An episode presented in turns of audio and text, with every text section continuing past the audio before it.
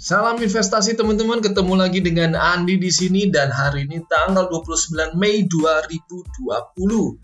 Dan hari ini saya akan sharing tentang apa yang terjadi market kurang lebih seminggu ini dan beberapa berita yang mungkin teman-teman harus simak terkait dengan ilmu investasi. Jadi stay tune terus di channel saya, dan bagi teman-teman yang belum ikut podcast ini, jangan lupa follow ya podcast-podcast kita dan diskusi kita berikut ini. Jadi hari ini IHSG itu naik kurang lebih 0,79% di penutupannya di 4.753. Dan ternyata yang lebih dahsyatnya lagi adalah yang naik adalah LQ45 plus 2,32%. Lalu apa sih yang terjadi dengan market hari ini? Kok bisa jomplang banget ya IHSG dengan LQ45? Ya, kalau ISEQ berarti kurang lebih seluruh perusahaan terbuka yang ada di Indonesia rata-ratanya ya. Ada yang naik, ada yang turun. Jadi kurang lebih cuma naik 0,79%. Nah, jadi yang paling banyak naik adalah di LQ45 ataupun saham-saham yang sifatnya blue chip ataupun yang big caps.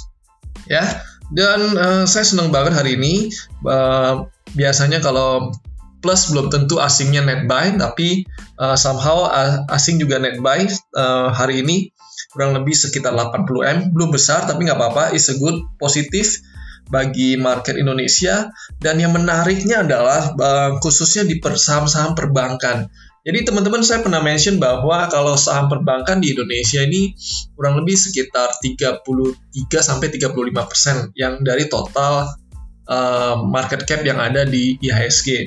Jadi teman-teman bayangkan setelah Bank Jangkar ini dijelaskan lebih detail, jadi peranan BI ataupun Kemenkeu nanti terkait perbankan yang mengalami likuiditas seperti apa, saham-saham perbankan ini kembali naik.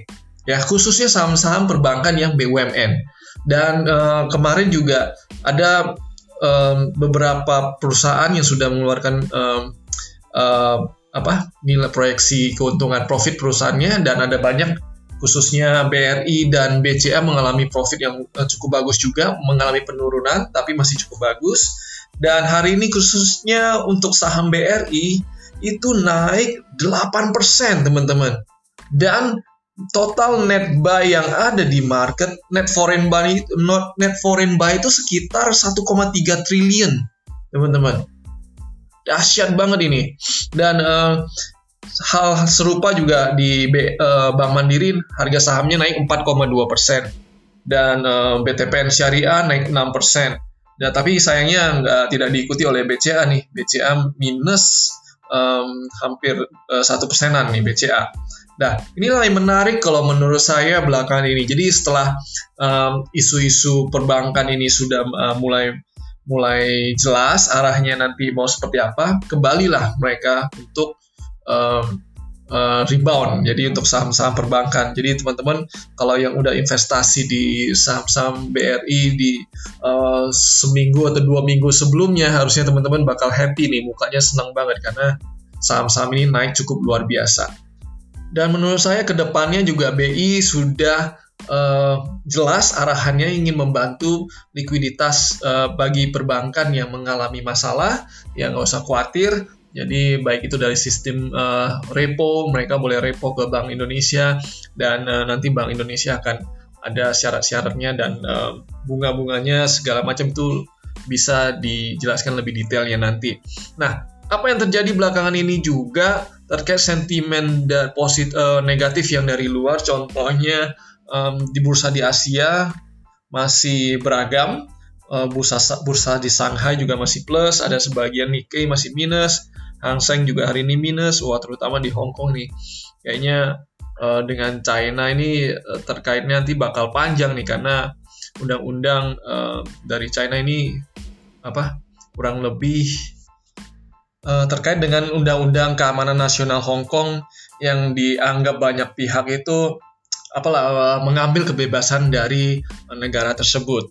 Ya, ini somehow Amerika ikut campur dalam urusan rumah tangga antara Hong Kong dan China ya. Pasti ada nanti, kita lihat hari ini juga Trump dijadwalkan untuk berbicara terkait dengan sanksi yang akan ditetapkan kepada China terhadap undang-undang ini.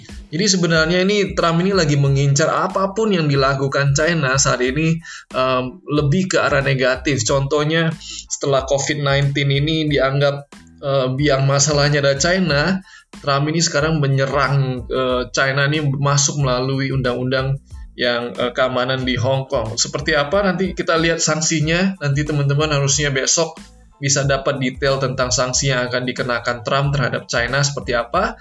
Impact-nya,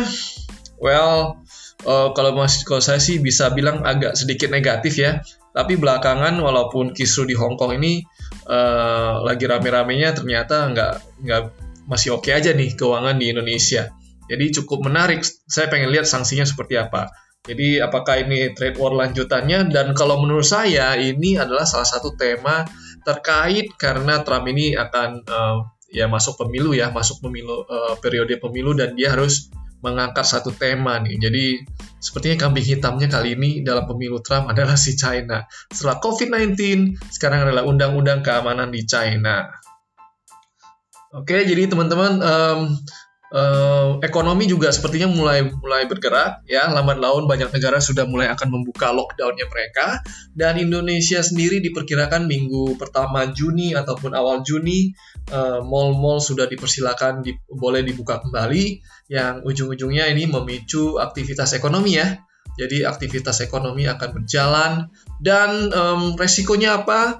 Semoga vaksinnya cepat diketemukan, dan teman-teman ya, semoga nggak terjadi gelombang kedua untuk COVID-19 ini penyebarannya ya.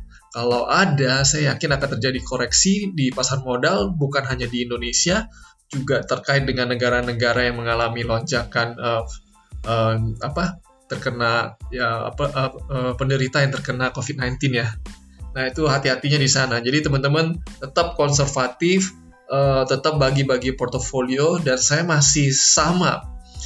Saya sarankan kepada teman-teman untuk bagi di 4-4-2 strateginya, yaitu 40% di saham, 40% di bonds, dan 20% di cash ataupun money market ya. Itu yang ingin saya jelaskan. Oke teman-teman, itu aja yang ingin saya sampaikan kali ini. Stay tune terus, dan saya Andi undur diri. Bye.